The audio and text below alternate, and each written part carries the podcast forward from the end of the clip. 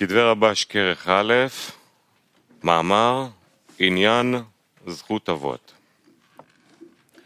מובא מחלוקת בעניין זכות אבות, שמואל אמר, תמה זכות אבות, ורבי יוחנן אמר, תחון זכות אבות. ובמדרש אמר רב אחא, לעולם זכות אבות קיימת, ולעולם מזכירין אותה. ושם בתוספות, וזה לשונו. אומר רבנו תם שזכות אבות תמה, אבל ברית אבות לא תמה. ולרבי יוחנן נראה דלא פליגי שמואל ורבי יוחנן, אלא שמואל כאמר דלרשעים תמה, אבל לא לצדיקים, ורבי יוחנן בצדיקים איירה. עד כאן. ולפי הנ"ל נוכל לפרש את מה ששואלים בעניין הבחירה. ששואלים אם יש זכות אבות, אם כן, אין כאן בחירה. מטעם כי זכות אבות גורמת לאדם שיהיה צדיק. ולפי דברי התוספות בשם הארי, שאומר שזכות אבות הוא רק לצדיקים, נמצא מקודם יש לו בחירה, בכדי שיהיה צדיק, ואחר כך הוא יכול ליהנות מזכות אבות. ומספר מתן תורה משמע שבזכות האבות יש לנו כוח לעשות את הבחירה. ולולא זכות אבות, לא היה לנו שום מקום לעשות בחירה. ומבחינת המציאות אנו רואים שאפילו שיש לנו זכות אבות, ומכל מקום אין אנו רואים שיהיה לכולם כוח הזה לעשות בחירה. אלא כל אחד ואחד מתקשה בדבר ההוא. אלא שזכות אבות מסייע לנו שנוכל לעשות בחירה, שהמשמעות היא שבחירה היא במקום שיש שני דברים שווים, ועליי מוטל להכריע. מה שאין כן, שצד אחד יותר קשה מהשני, לא שייך לומר שיש לי להכריע, כיוון שמאליו כבר נוטה לצד היותר חזק. לכן, בזכות האבות הם שני כוחות שווים, ויש לנו להכריע. וזה נקרא שניתן לנו כוח לעשות בחירה. ובכדי להבין הדברים, כדאי לעיין בספר מתן תורה, מה שמובא שם, וזה לשונו. ולפיכך, לא מצא הקדוש ברוך הוא שום עם ולשון שיהיו מוכשרים לקבלת התורה, זולת בני אברהם, יצחק ויעקב, שזכות אבותם עמדה להם.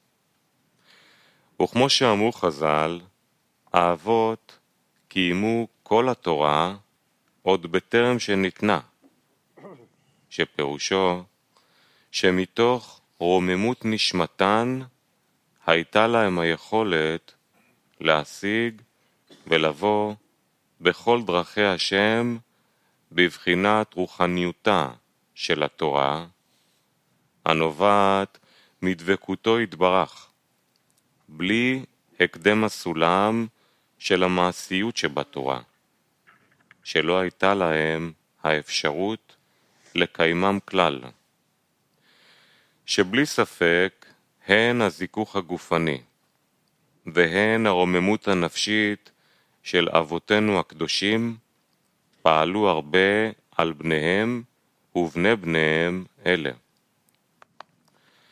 נמצא לפי זה כי בזכות האבות יש לנו לעשות בחירה.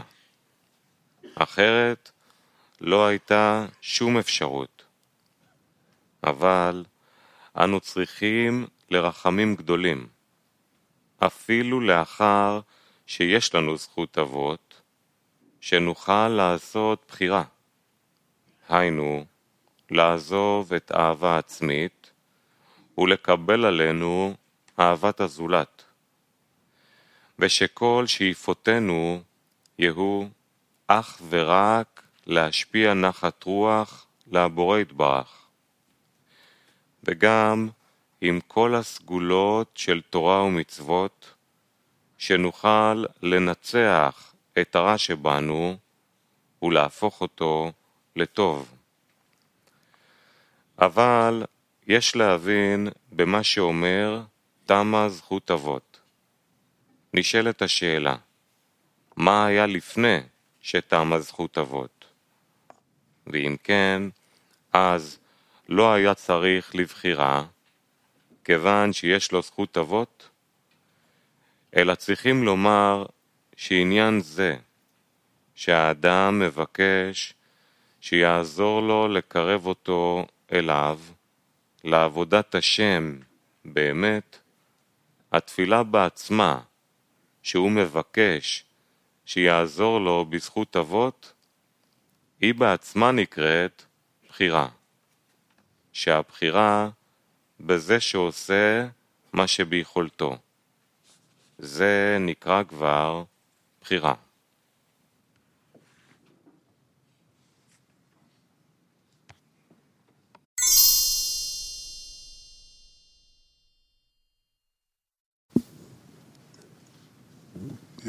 יש פה כמה דברים. אחד, הוא כותב שבחירה היא במקום שיש שני דברים שווים, ועליי להכריע. Mm-hmm. מצד אחד, הרבה פעמים אנחנו שומעים שבחירה זה במקום שיש לנו התנגדות והם לא שווים, ואחרי זה גם הוא אומר שזכות אבות משווה בין הדברים. מה זה אומר שהיא משווה בין הדברים? בהמשך הקטע, אפשר לקרוא את זה. אלה שני דברים שלא כל כך ברורים לי במובן הזה. זאת אומרת, יש שאלות. טוב.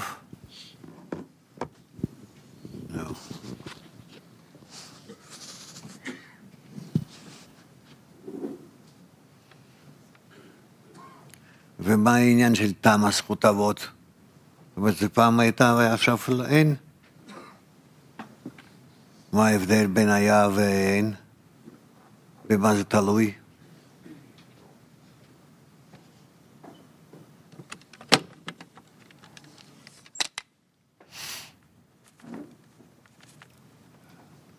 לא כל כך מובן, כן?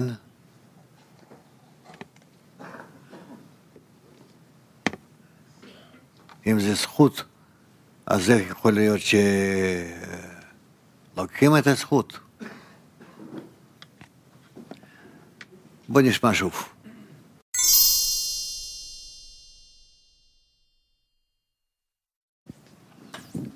תודה רבה רב. אני חושב שאת הזכות הזאת אנחנו צריכים לקחת אותה כל יום מחדש.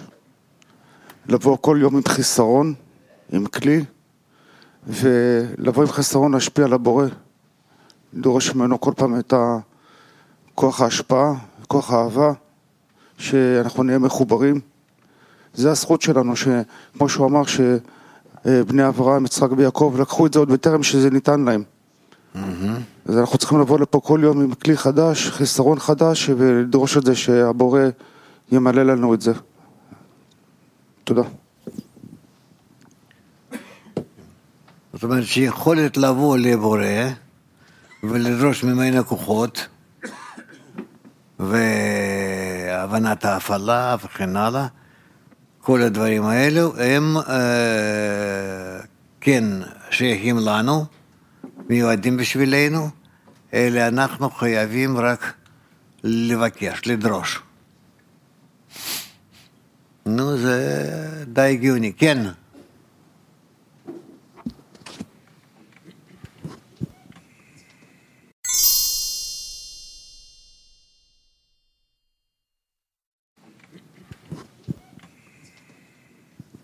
העבודה שלנו היא בשלושה קווים, באופן קבוע. אברהם, יצחק ויעקב. זה, זה, הזכות הזאת זה דבר פנימי שקיים אצל כל אדם, בפנימיות שלו.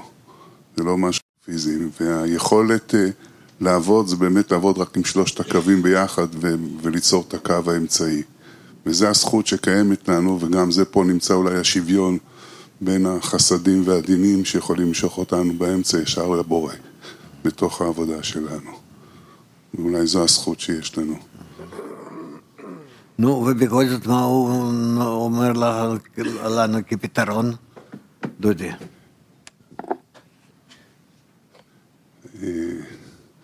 הפת... אה, כן, מה הפתרון שהוא אומר לנו? זה, זה... בסופו של דבר אנחנו. יודעים שזה פנייה אליו, לבורא. הוא לא כותב את זה פה, הוא כותב בסוף. בסוף. אז אני לא זוכר, ת- הוא כותב בסוף. עניין זה שהאדם מבקש שיעזור לו לקרב אותו אליו, לעבודת השם באמת, התפילה בעצמה, שהוא מבקש שיעזור לו בזכות אבות, היא בעצמה נקראת בחירה. שהבחירה בזה שעושה מה שביכולתו. זה נקרא כבר בחירה.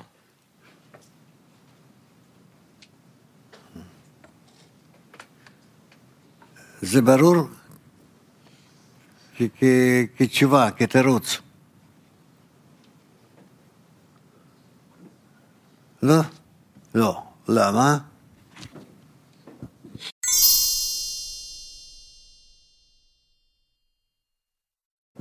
טוב, זה מה שניסיתי לשאול גם קודם, אה, מה זה אומר שתעזור לי בזכות האבות? כאילו יש לי איזה קרדיט, ככה זה נשמע.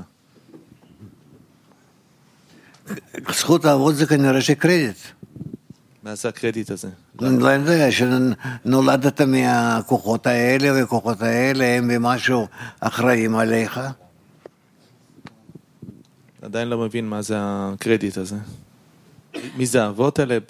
מה זה הקרדיט הזה? שאתה נמצא לפני פתרון האפשרי, האפשרי, זה זכות?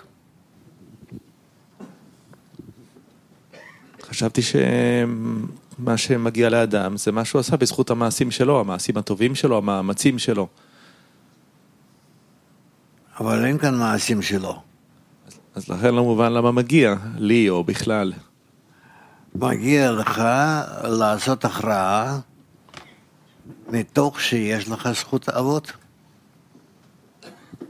נשאל ככה, כאילו הוא מתאר את זה כמו מאזניים כאלה. בצד אחד יש את הרצון לקבל, שהוא ענקי, משם מתחילים ושם אין אפשרות בחירה. אם היה רק את זה, אז בצד השני הוא כאילו אומר, יש כמה דברים. על הצד הטוב של המאזניים.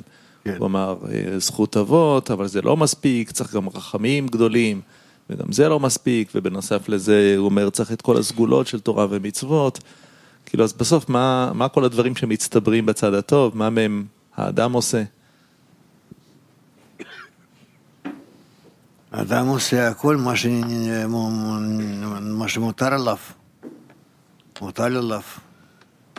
אז מה זה הקרדיט הזה שהוא מקבל? כאילו,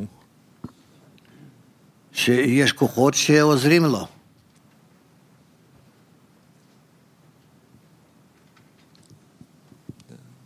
נו, נו. לא, זה לא מובן לי אם בסוף ההכרעה היא בזכות מה שהאדם עושה, או בזכות איזה שהם כוחות שעזרו לו, ולמי הם עוזרים ולמי הם לא עוזרים הכוחות האלה.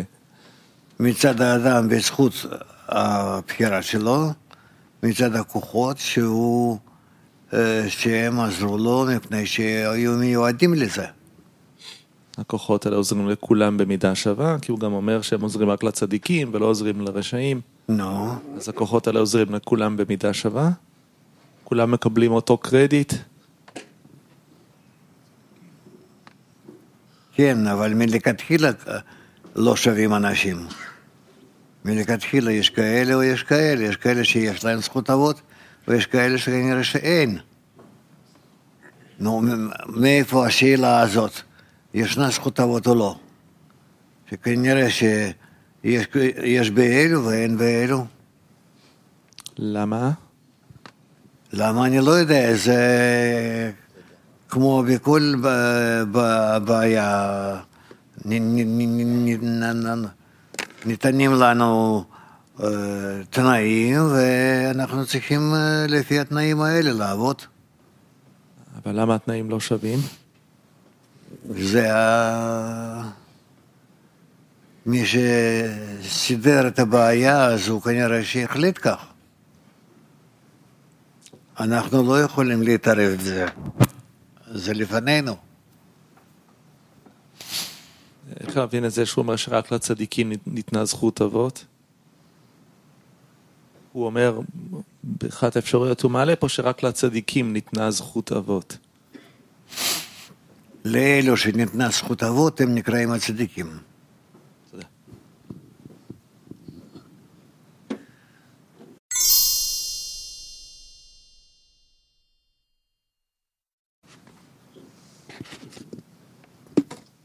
תודה רב. אה, האם אפשר להגיד שבשבילי זכות אבות מרכז דרך עשירייה, שאם אני רואה את עצמי בתוך עשירייה, אז יש לי, אה, יש לי כוחות לבקש אה, להיות אה, מכוון נכון לבורא, מאיפה יש לך הכוחות האלה? אני מקבל את זה מעשירייה. אם אתה מתקשר לעשירייה בצורה נכונה, אז כתוצאה יש לך אה, שאלה, כן, שאתה פונה לבורא והוא מכוון אותך נכון.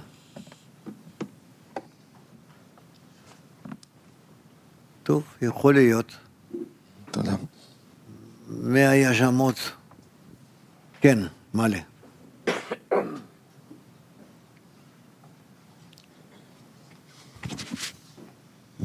אפשר uh, להסתכל על זה גם uh, שזה הכל באיש אחד? שאדם כי הוא מגיע כאילו לעניין הבחירה, שהם שווים, כאילו ה- ה- החלק הרע שבו והטוב שבו, והוא צריך להכריע. כן. כל, כל פעם מחדש, בכל מדרגה יש נקודה כזאת, שאם הם שווים, איך הוא מכריע? הוא לא יכול להכריע. לעלות למדרגה יותר עליונה, בתקווה שם להכריע. אולי. אז, אז יש פה איזשהו תיאור במאמר גם, כאילו בכל מדרגה בן אדם צריך לעלות,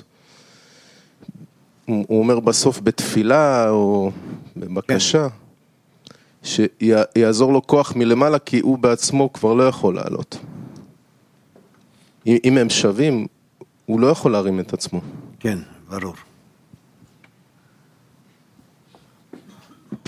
נו,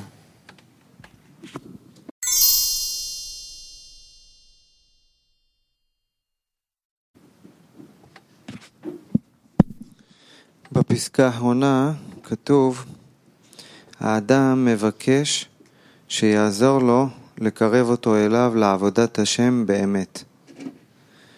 מה זה עבודת השם באמת? שבאמת בלי שום פנייה לעצמו, הוא רוצה להגיע לכוחות די השפעה.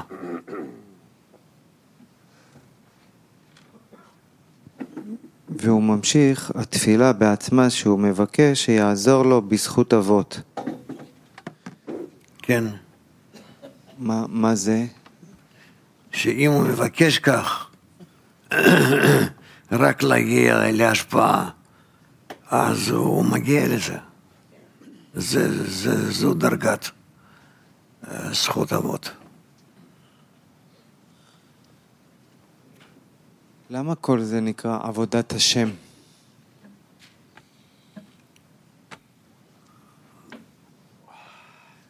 כל המאמצים שלנו,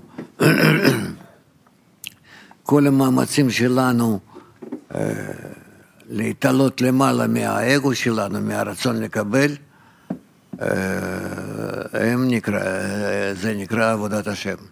למה? כי זה תכונת הבורא, הטבע שלו, השפעה, אהבה, חיבור. שאלה קצת אחרת, המאמר הזה זה מאמר מספר 11 בשנת 1984. זאת אומרת, מאמר ה-11 שהרבש כותב לכם. כן. מה, והשם שלו עניין זכות אבות. בסוף, מדבר, מדבר, בסוף המאמר אומר, מבקש, האדם מבקש אה, להתקרב לעבודת השם באמת, בזכות אבות. מה הרבש רצה מכל המאמר הזה, מה הוא רצה ל... מה הוא רוצה להדגיש לנו? איזה העיקרון אה, בעבודת השם? שאנחנו צריכים להגיע לדרגת אבות.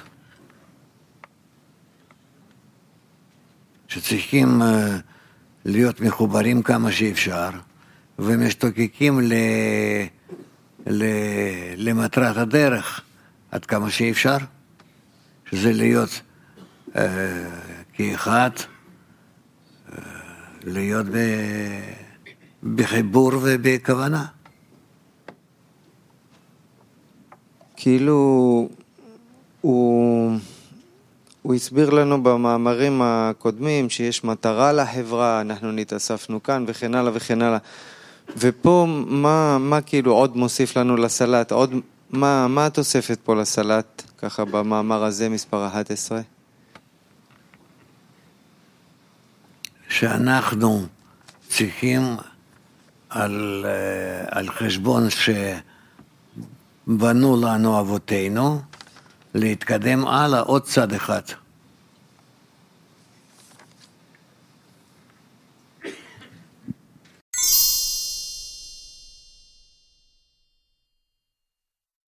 כן, מיכאל. אפשר אה, להגיד עוד אלף אה, כיוונים, גם אה, ככה וגם הפוך, והכל הכל כאילו נכון. השאלה היא, האם, האם אנחנו יכולים לברר בעשירייה, לא משנה מה אנחנו חושבים או מתדיינים, זה נשמע ככה שזה לא משנה, אלא רק לוודא שאנחנו מוציאים מזה אה, הזדמנות לעבוד. ואז אנחנו נמצאים, אנחנו נמצאים על הכיוון עם המאמר של רבש, אם אנחנו מוציאים מזה עבודה. כן, אתה צודק. נו, הלאה.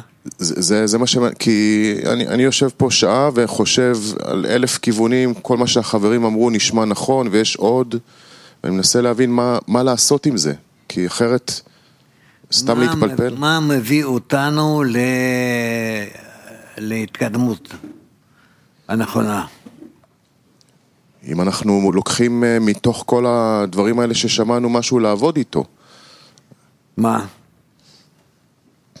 חיסרון לחיבור בינינו, כי אחרת שום דבר מזה לא מקרב אותנו לשום צורה של השפעה. כן. אז, ואז השאלה היא, האם, איך אנחנו לוקחים מכל דבר שאנחנו נגיד מזהים במאמר והופכים אותו לכזה חיסרון? זה מה שאני לא מצליח אה, להבין. איך כל, כל דבר שהחברים אומרים, איך אנחנו הופכים את זה לחיסרון לעבודה. זאת אומרת, חיסרון היא חיבור. כן. נו, אז אה, מה נראה לך שלא לא הולך יחד איתנו?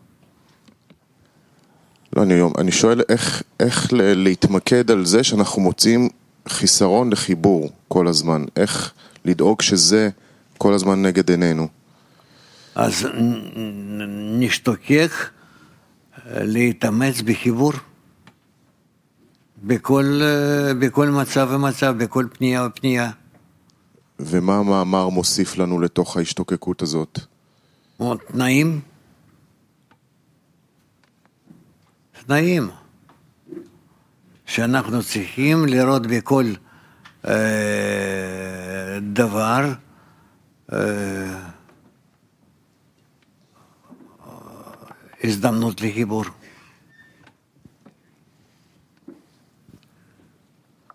כן.